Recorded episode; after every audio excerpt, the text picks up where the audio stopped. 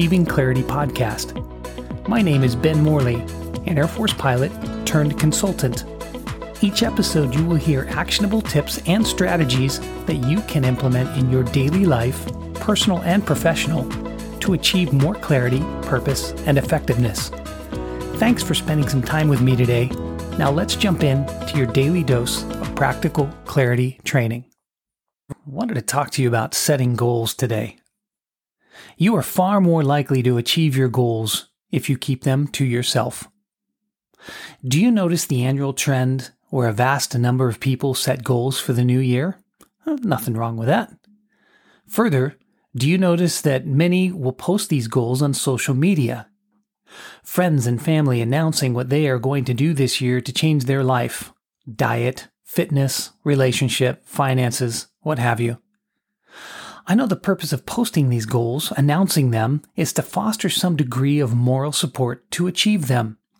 However, what also is included with these proclamations is other people's opinions, contamination of their ideas and what they think you should be focused on, or didn't you try that last year, or I don't think you're very good at that. The feedback can be a sort of negative vibe that you get from people who are so familiar with your attempts to do things, yet have never seen you carry them through. Or they are expressing their lack of confidence in your ability to see it through. Or it is just their negative opinion and they somehow feel entitled to share it with you as you genuinely choose to set a path toward improvement in an area of your life. All of this can come flying back at you, so much so that you may have not anticipated it if you overshare about what you see as new outcomes for your life. To design your life, I recommend starting with a non disclosure agreement with yourself. Start by remaining private about what it is you want to work on.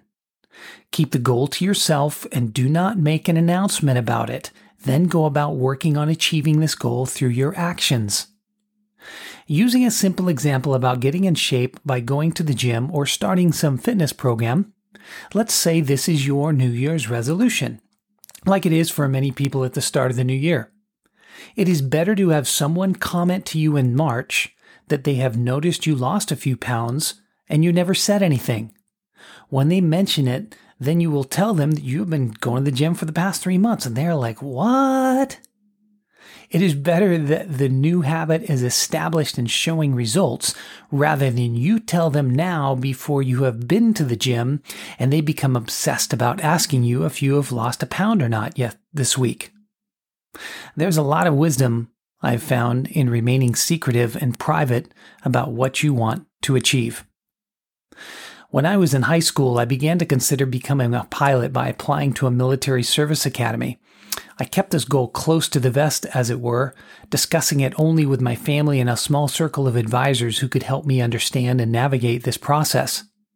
Since earning an appointment to an academy required actions well beyond those needed to attend the normal batch of colleges typically applied to by my school's students, I chose not to share what I was doing with them.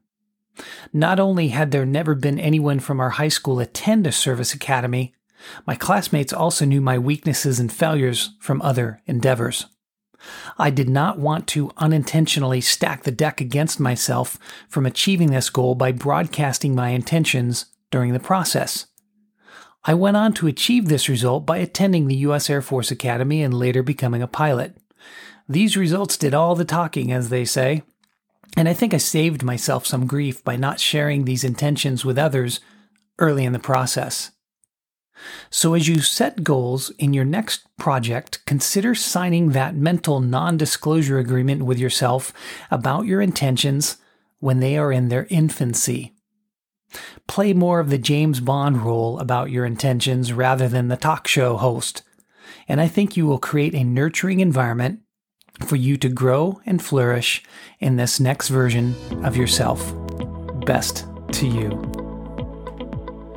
Thank you for listening to the Achieving Clarity podcast. We hope you liked it.